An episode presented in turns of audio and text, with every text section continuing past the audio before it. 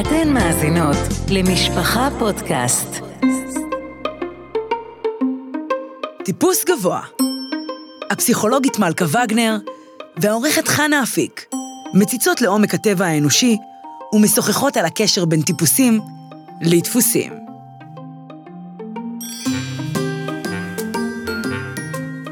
שלום לכל המאזינות היקרות והאהובות שלנו.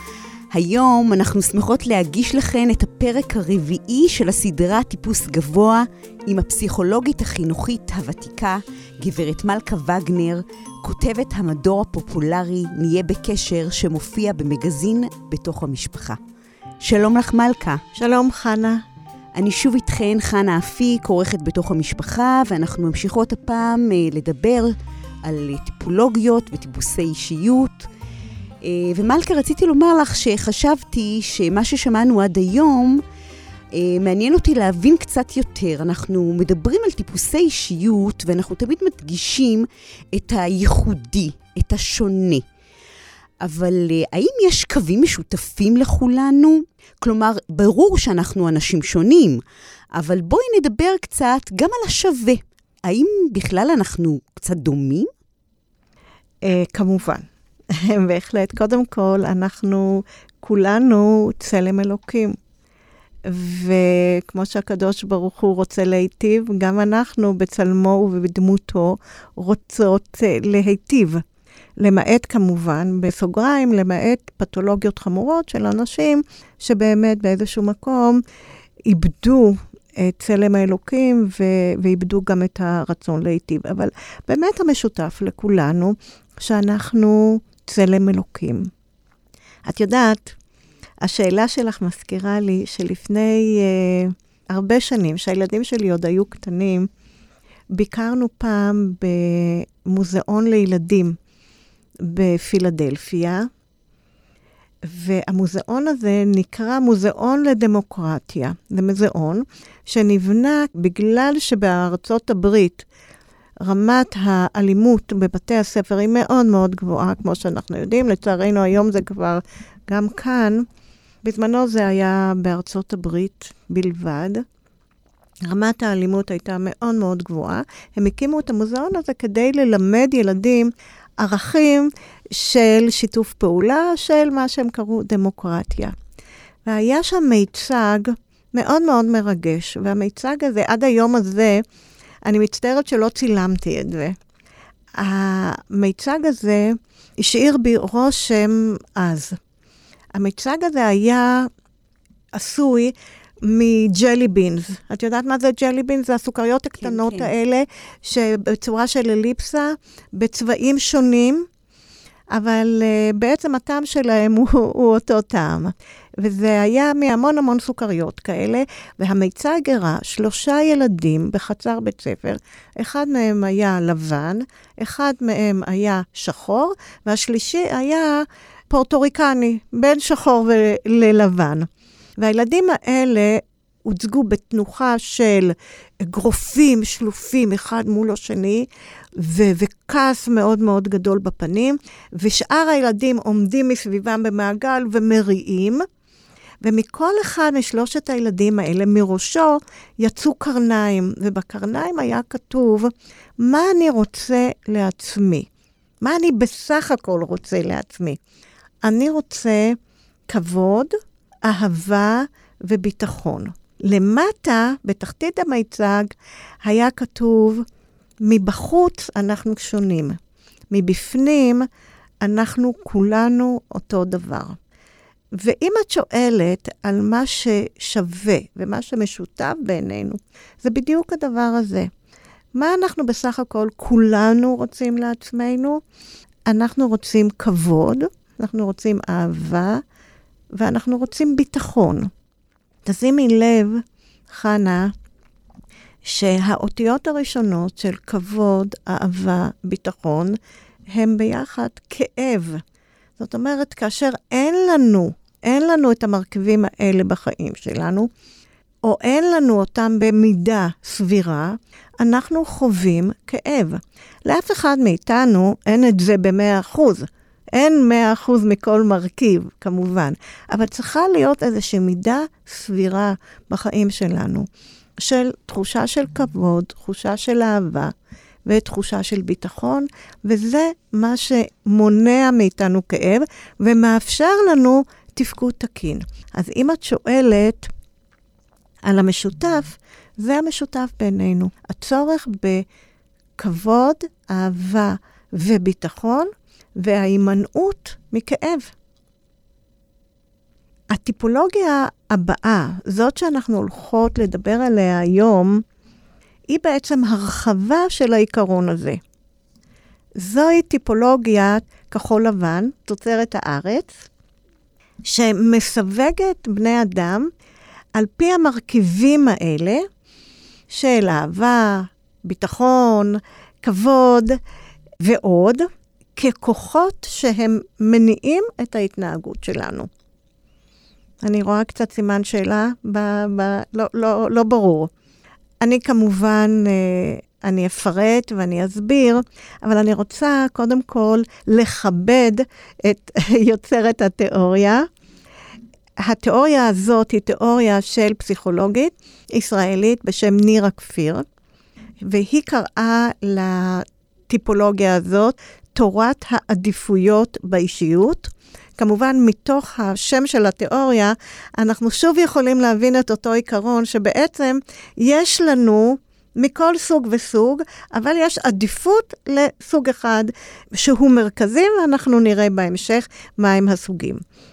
נירה כפיר היא פסיכולוגית בעלת שם עולמי, היום היא כבר מבוגרת למדי, עדיין בחיים, והיא התמחתה בטיפול במשפחות שחוו אובדן.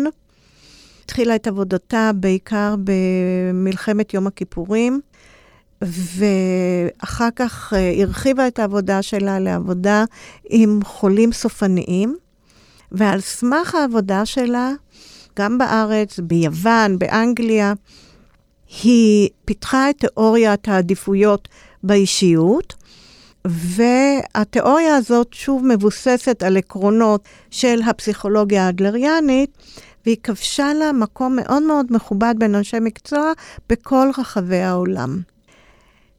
היא הציגה מושג מאוד מאוד חשוב להבנה של טיפולוגיות.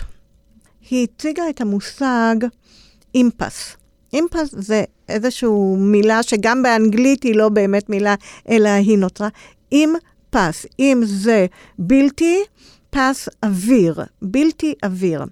המשמעות של האימפס היא, המילה אימפס, זה שלכל אחד מאיתנו ישנה נקודה מסוימת שהיא מעוררת חרדה. ואנחנו בונים את האישיות שלנו בצורה כזאת שמשמרת את ההישרדות שלנו, כאילו שומרת עלינו שלא נגיע לנקודה המעוררת חרדה הזאת. אנחנו בעצם בונים אישיות, מעצבים לעצמנו איזושהי אישיות שמגנה על עצמנו מפני החרדה. איך אנחנו עושים את זה? אנחנו מפתחים איזה שהם אפיונים, תכונות אופי, שבאמצעותם אנחנו מונעים מעצמנו בכל מחיר מלהגיע לנקודה שמעוררת את החרדה הגבוהה. למשל, אם נקודת החרדה שלי היא דחייה, אני אפתח תכונות אופי שימנעו ממני להידחות.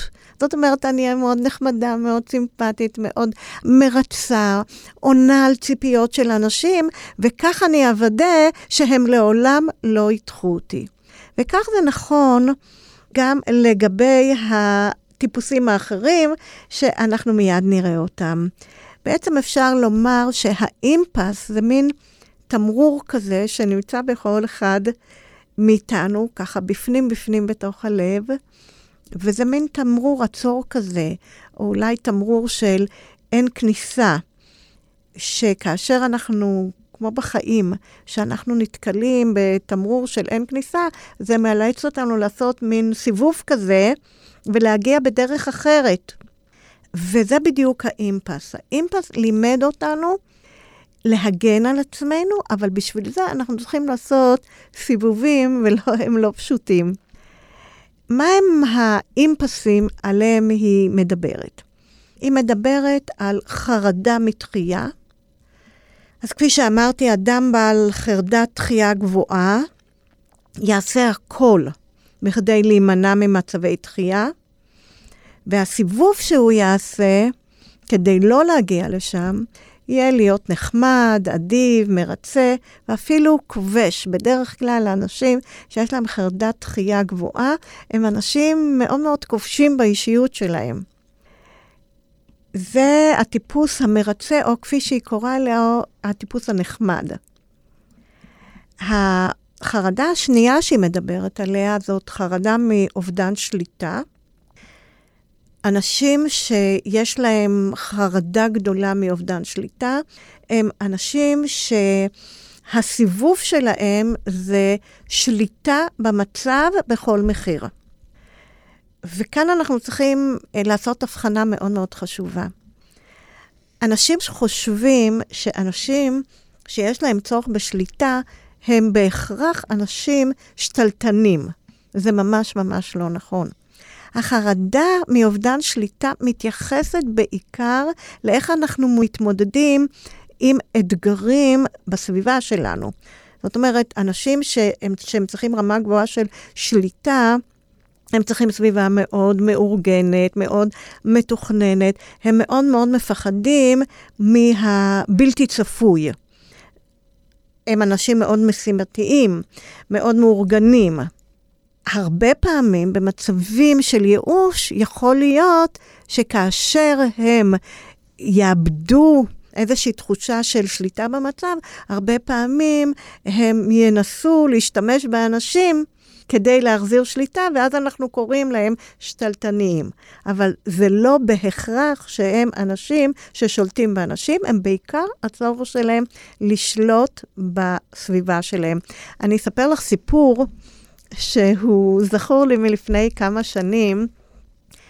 אה, בעלי פעם אה, חיפש עובד לצוות שלו בישיבה, הוא חיפש רם לישיבה, והגיע איזשהו אדם אה, מכובד, תלמיד חכם, הגיע לרעיון, והוא ישב מול בעלי, זה היה בסלון ביתנו, הוא ישב מול בעלי, ובעלי מדבר אליו, והוא מרגיש שהבן אדם לא איתו.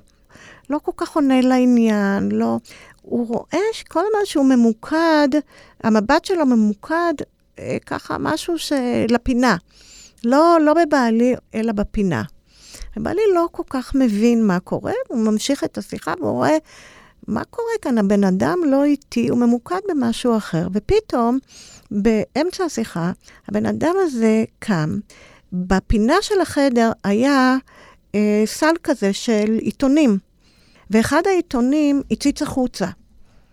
הבן אדם קם, סידר את העיתון שיהיה בגובה שווה לשאר העיתונים, חזר למקומו, והשיחה המשיכה, ופתאום נהייתה שיחה, ופתאום נהיה קשר עין ונהיה שיחה. בסוף הראיון, בעלי הציע לו עבודה במשרד של הישיבה. בעלי הרגיש שבן אדם עם צורך כזה בשליטה, הוא לא מתאים לעבוד עם בחורים. הוא לא מתאים לעבוד בחינוך, בהוראה, ובאמת הבן אדם הזה קיבל את העבודה במשרד, והוא ניהל את המשרד שנים רבות בצורה יוצאת מן הכלל. זאת הייתה העבודה שמתאימה לו. אז זה נכון שאנשים עם רמת שליטה גבוהה, עם צורך שליטה גבוה, אז uh, באמת הרבה פעמים הם פחות אולי מתאימים לאיזושהי עבודה עם ילדים, עבודה שצריכים לגביה הרבה הרבה להתמודד עם מצבים של חוסר צפיות. כי עבודה עם ילדים ובני נוער, מה שבטוח בה, הדבר הכי צפוי בה, שהיא בלתי צפויה. וואו, איזה סיפור. זה נראה שהשראה של בית של פסיכולוגית גרם לזה שהוא יגיע לעבודה הנכונה שלו. מה את יודעת? מאחורי כל פסיכולוגית עומד פסיכולוג דגול, רק בלי התואר. אוקיי, אז זה לגבי החרדה מאובדן שליטה. והחרדה הבאה שהיא מדברת עליה, זוהי החרדה מנחיתות, או החרדה מלהיות פחות. והסיבוב שאנשים כאלה עושים, זה סיבוב של להרגיש מעל. הם יעשו הכל בחיים שלהם כדי להרגיש, איך הילדים קוראים לזה? על הגובה? כן, אפשר להגיד על הגובה. זאת אומרת, הכי רחוק ממקום שהוא נחשב כנחות. וכאן היא מבחינה בין שני סוגים. היא מבחינה בין מה שהיא קוראת האידיאולוג, האדם שיש לו אידיאולוגיה וכל החיים שלו פועל על פי ערכים, על פי עקרונות של מוסר, על פי מה שצריך, לעומת הקורבן. הקורבן, הוא מרגיש, הוא יוצר תחושה, הוא יוצר לעצמו תחושה של מעל על ידי כך שהוא שם את האנשים במתחת. הרבה פעמים על ידי האשמות, הרבה פעמים על ידי יצירה של תחושה שחייבים לו.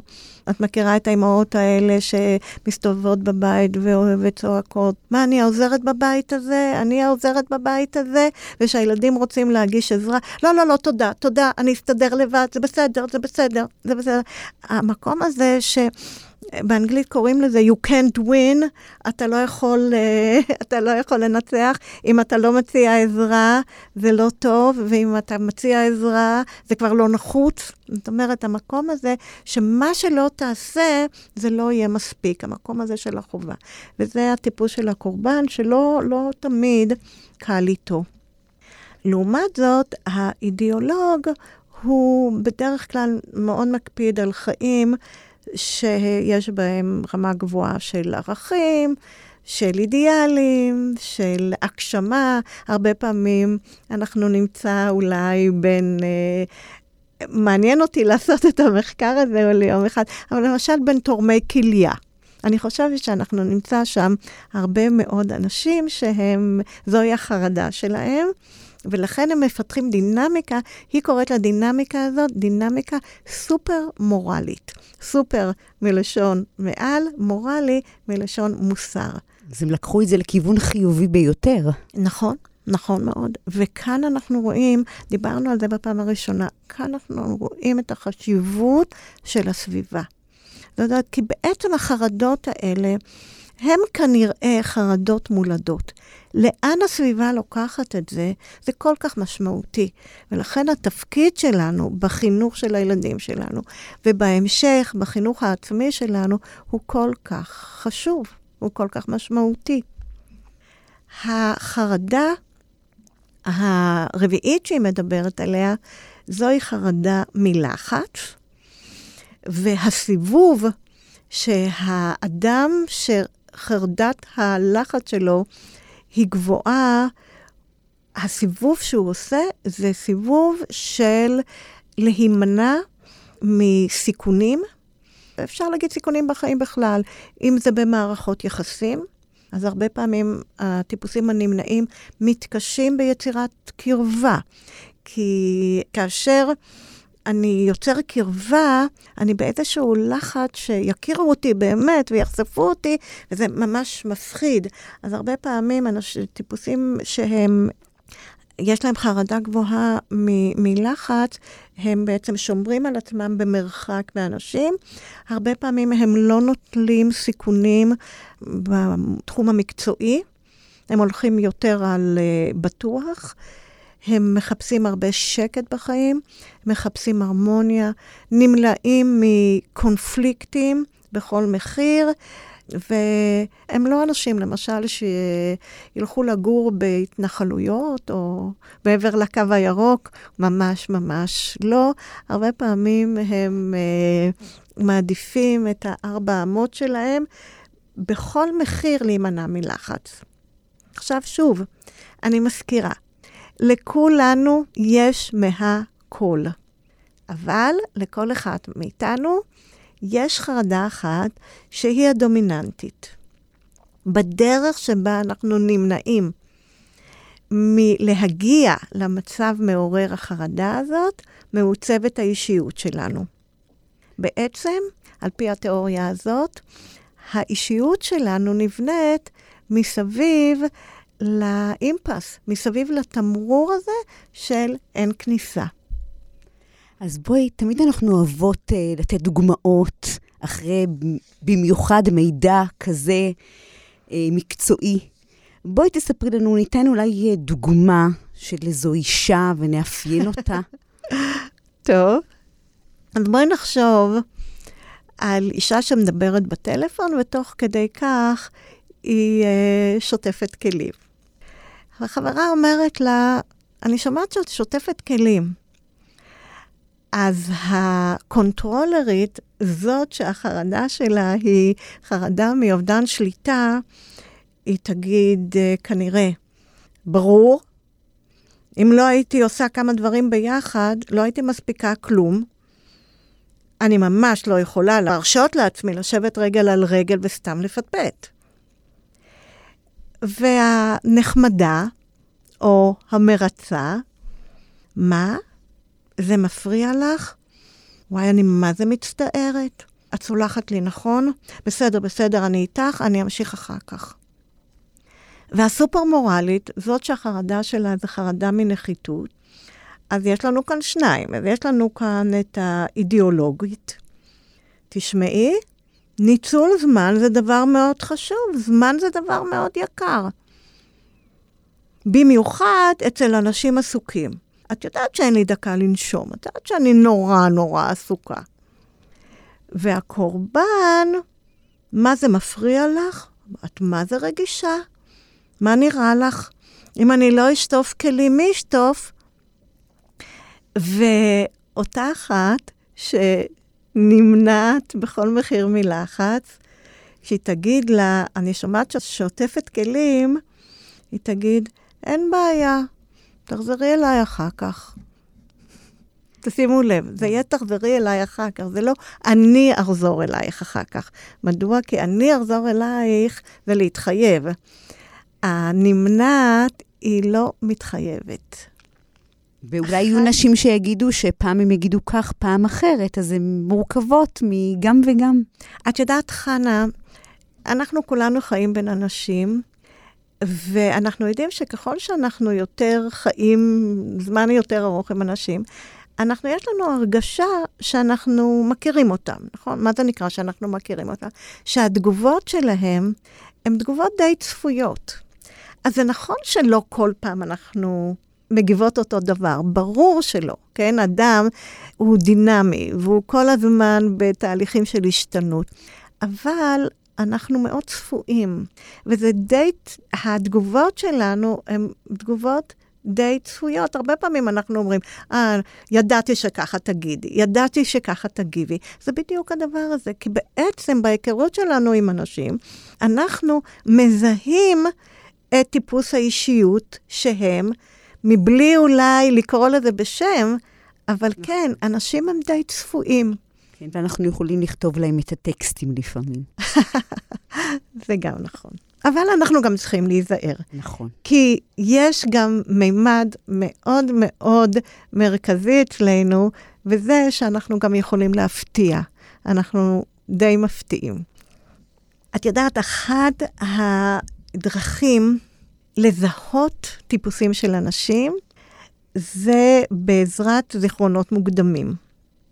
הרעיון הוא שאם נחשוב על כך, הרי uh, יש לנו אין ספור זיכרונות.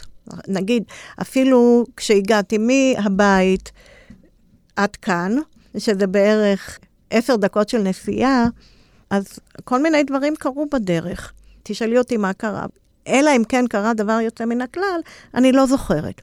עכשיו, תחשבי על כל החיים שלנו, זה אין ספור של זיכרונות זיכרונות. ובכל אופן, אם אני שואלת אדם, בוא תשתף אותי בזיכרון מוקדם שלך. אנשים יזכרו שישה, שבעה זיכרונות בסך הכל של כל זיכרונות הילדות המוקדמת שלהם. הרבה פעמים אני עובדת עם זיכרונות מוקדמים, לפעמים אנשים מתקשים להעלות אפילו שני זיכרונות. איך זה יכול להיות? מסתבר שהזיכרונות שאותם אנחנו זוכרים הם לא מקריים. הם בעצם זיכרונות שהם מהווים מין מפת חיים כזאת. זאת אומרת, זה שאני זוכרת את הזיכרונות האלה ולא אחרים, זה אומר שהזיכרונות האלה, יש להם משמעות גם בחיים שלי היום. ולכן, זיכרונות מוקדמים עוזרים לנו לזהות את הטיפוס שהוא דומיננטי אצל כל אחד מאיתנו. אז uh, אני מזמינה את המאזינים, ואני מזמינה גם אותך, חנה, בואו תיזכרו באיזשהו זיכרון מוקדם, הכי מוקדם שאתם יכולים לזכור, עדיף עד גיל 6, 7, אבל הזיכרון צריך להיות סיפור.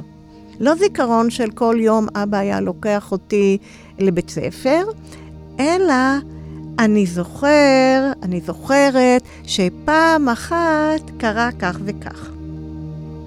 תיזכרו בזיכרון הזה, תשימו לב, ואולי אפילו תרשמו לעצמכם. מה התמונה שאתם רואים בזיכרון, ומה הרגש שאתם מרגישים.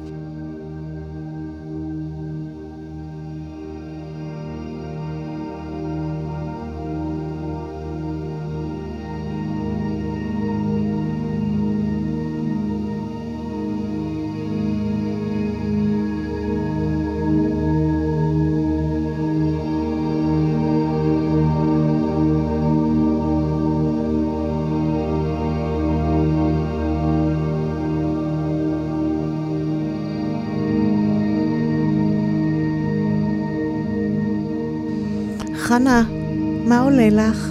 את מוכנה לשתף? כן, בזמן הזה אה, חשבתי וצפו לי ארבעה זיכרונות. וואו, כל כך מהר. אה, כן, ארבעה זיכרונות בבת אחת, ככה אחד אחרי השני, מגילאים שונים, עד גיל להערכתי חמש וחצי מקסימום, אפילו חמש. אני אשתף אותך אה, באחד מהם, זיכרון אה, מוקדם. נראה לי שזה היה ביום הולדת שלוש. חגגנו שלוש ילדות בגן את מסיבה יחד עם האימהות. אה, הגענו לגן, והגננת, אה, מתברר שהיא יצרה איזושהי חוויה חדשה וייחודית אה, לדעתה. היא רצתה לתת לנו מתנות, ובמהלך המסיבה היא פשוט קשרה לשלושתנו את העיניים. היא פיזרה את המתנות בחדר, במרחב, והיא נתנה לנו לשכב על הרצפה. וואו. ולחפש את המתנות שלנו. אז אני זוכרת את עצמי, אם את מדברת על תמונה, אז התמונה, אני כמובן לא ראיתי את החברות שלי, הרגשתי אותן, גם פיזית וגם uh, רגשית, בחוויה, בשיתוף. Uh, שכבנו שלושתנו וניסינו לאתר את המתנות שלנו. ככה, את יודעת, זוחלות על הגחון, עם בגדים חגיגיים, זו התמונה. אה, נוגעות פה, שם, ועד שהצלחתי לתפוס משהו, אז אני שומעת את הגננת אומרת, אה, אוי חני, לא, זה של שולי. אז עזבתי את המתנה ההיא. זהו, ואני זוכרת ששמחתי שזה יסתיים, פתחו לנו את הקשרים בעיניים, וכל אחת החזיקה חבילה שלה, והסתיים הסיפור.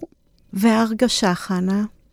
הרגשתי מבוכה, חוסר אונים, משהו כאן אה, לא היה בסדר, משהו כאן אה, לא מתאים לי, אני ממש בחוסר אונים. יש לך עוד זיכרון, חנה? אה, יש לי עוד כמה זיכרונות, השאלה כמה זמן יש לנו. בואי תשלפי עוד אחד.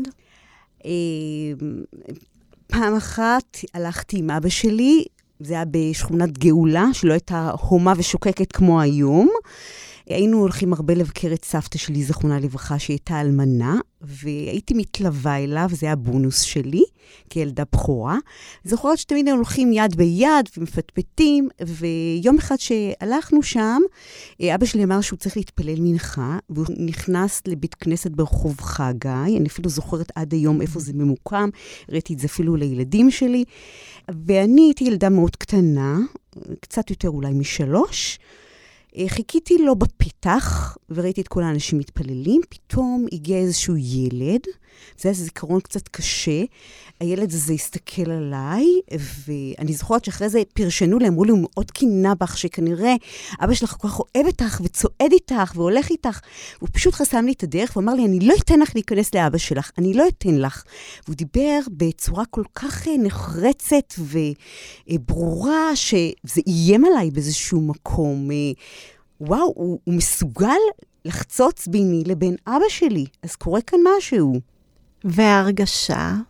ההרגשה, שוב, אה, אני לא אגיד הרגשה של נטישה, אבל אה, הרגשה של אה, מבוכה וחוסר אונים.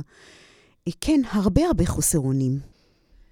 סוג של, את צודקת, זה הזיכרון הזה, פתאום אני ככה קולטת שיש איזה מכנה משותף, שאני חושבת על עוד זיכרונות, גם יש בהם איזשהו מכנה משותף בהחלט. וואו. את יודעת, אני בהחלט שומעת, המחנה המשותף בין שני הזיכרונות, זה תחושה הזאת של אובדן שליטה. בזיכרון הראשון זה מאוד מאוד חזק. זאת אומרת, מכסים לי את העיניים, כן? לא יכול להיות הרגשה של אובדן שליטה יותר קשה מזה. מכסים לי את העיניים, ואני זוכרת על הרצפה, וסוף כל סוף אני מוצאת מתנה, ואז אומרים לי, לא, לא, זה לא שלך. זאת אומרת, כאילו, בעצם לוקחים לי את השליטה מהידיים. אז תודה שאת מכילה. ממש תודה. אני אפילו רוצה לציין שאני לא זוכרת מה היה במתנה. אני עכשיו משחזרת את הזיכרון, ואני אומרת, רגע, פתחנו, ומה היה שם? הייתה שם איזו סיכת ראש מתכת, או בובה מדברת עם שמלת מלמלה?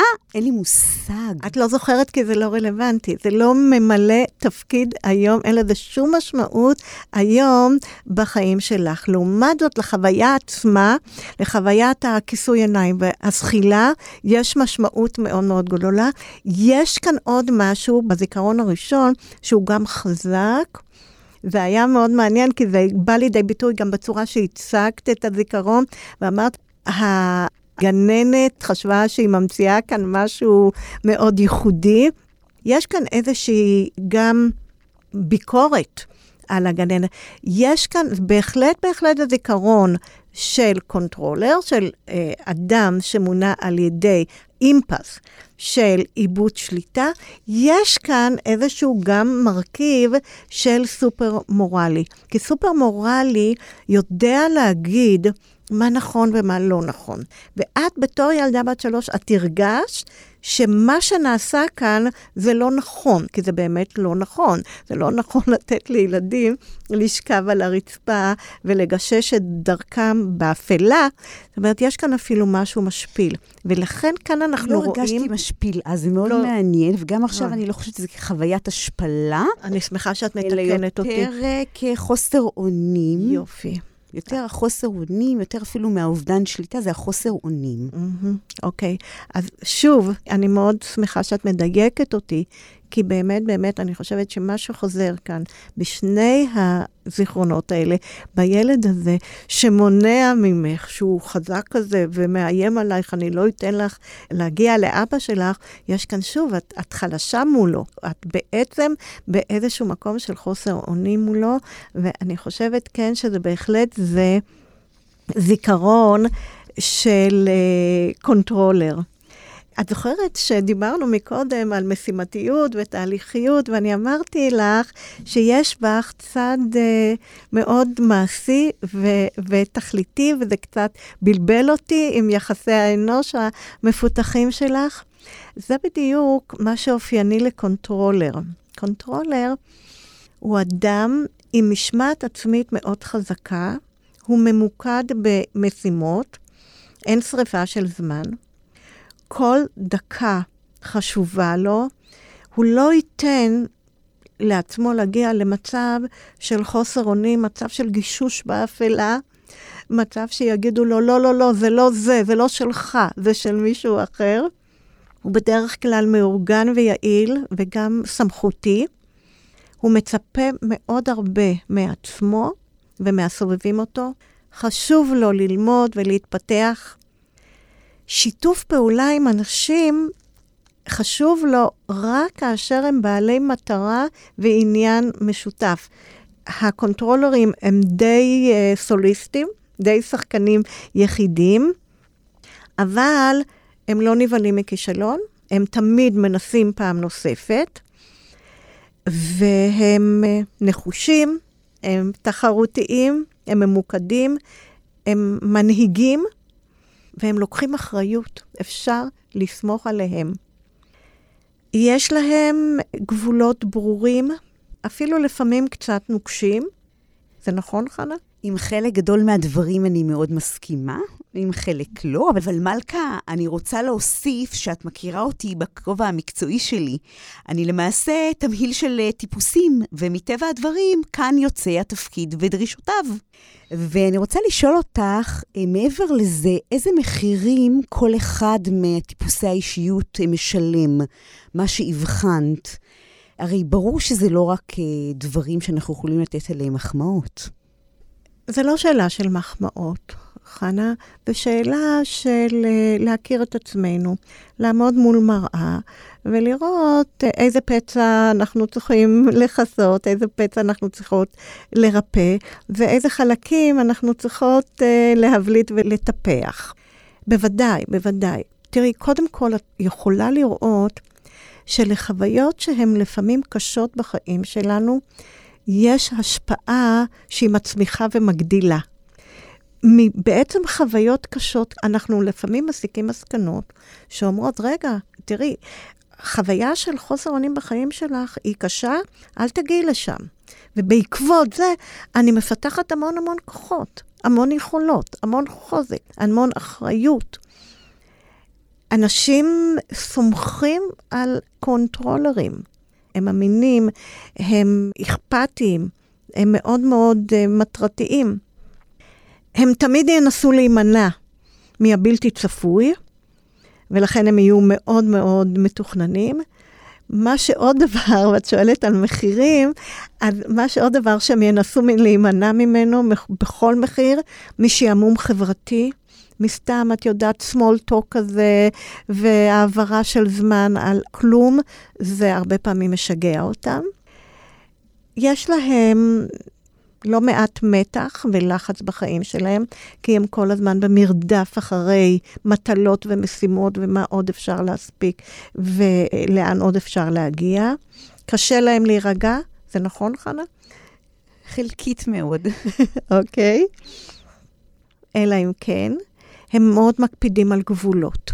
כי הם יודעים שאם הם יקפידו על הגבול הזה, נגיד בין השעות האלה ואלה, אני לא אענה לטלפונים, או במוצאי שבת אני לא אעסוק בעניינים שבעבודה, זה כן עוזר להם יותר לשחרר ולהירגע.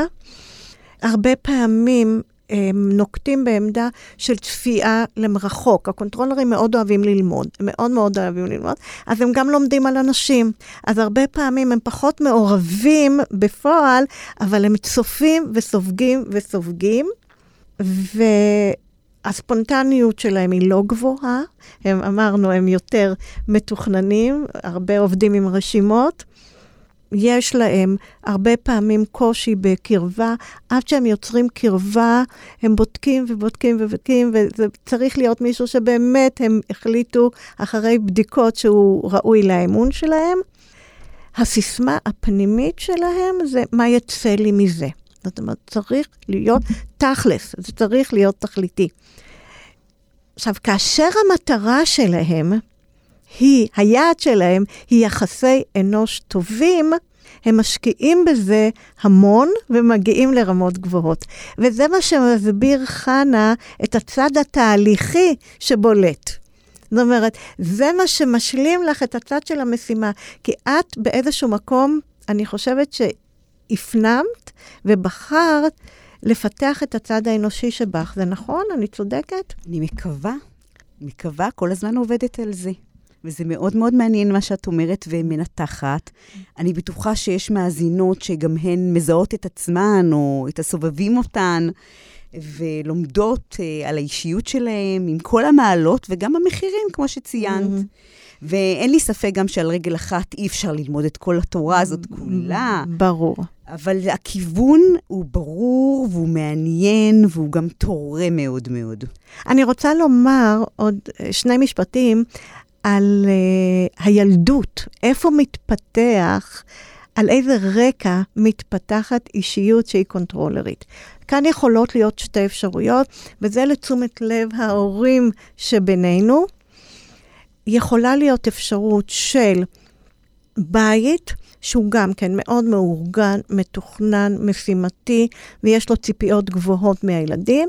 יכול להיות שבמודל הורי כזה, ילדים מחקים את המודל ההורי, מפנימים אותו ומפתחים אישיות שהיא דומה. יכול להיות הקיצוניות השנייה. לפעמים ילדים שגדלים בכאוס, בבלגן, לפעמים אפילו בהזנחה, רגשית או אפילו פיזית. ובאיזשהו מקום זה מאוד מאוד קשה להם, באיזשהו מקום הם מנסים לעשות איזשהו, לאסוף את עצמם בתוך הכאוס הזה, ואז הרבה פעמים אנחנו נמצא קונטרולרים שהם די קיצוניים. שהחרדה שלהם היא הרבה יותר אה, גבוהה, ולכן גם האישיות שלהם היא יותר קיצונית. אז בואי נסכם, חנה, את אה, מה שדיברנו היום. נאסוף את הדברים. אז דיברנו על המשותף בינינו, על ההימנעות מכאב והכמיהה לכבוד, לאהבה ולביטחון. דיברנו על טיפולוגיית העדיפות באישיות, וקצת על הרקע שבו היא נוצרה. הצגנו את המושג החשוב של אימפס, תמרור העצור, האין כניסה, שמאלץ אותנו ליצור מעקף שדרכו מעוצבת האישיות שלנו. וראינו כיצד דרך זיכרונות מוקדמים אנחנו יכולים להכיר את עצמנו. בהמשך אנחנו נפגוש בעזרת השם גם את הטיפוסים האחרים, את הנחמד, את הסופר מורלי ואת הנמנע. יהיה מעניין. תודה שהייתם איתנו.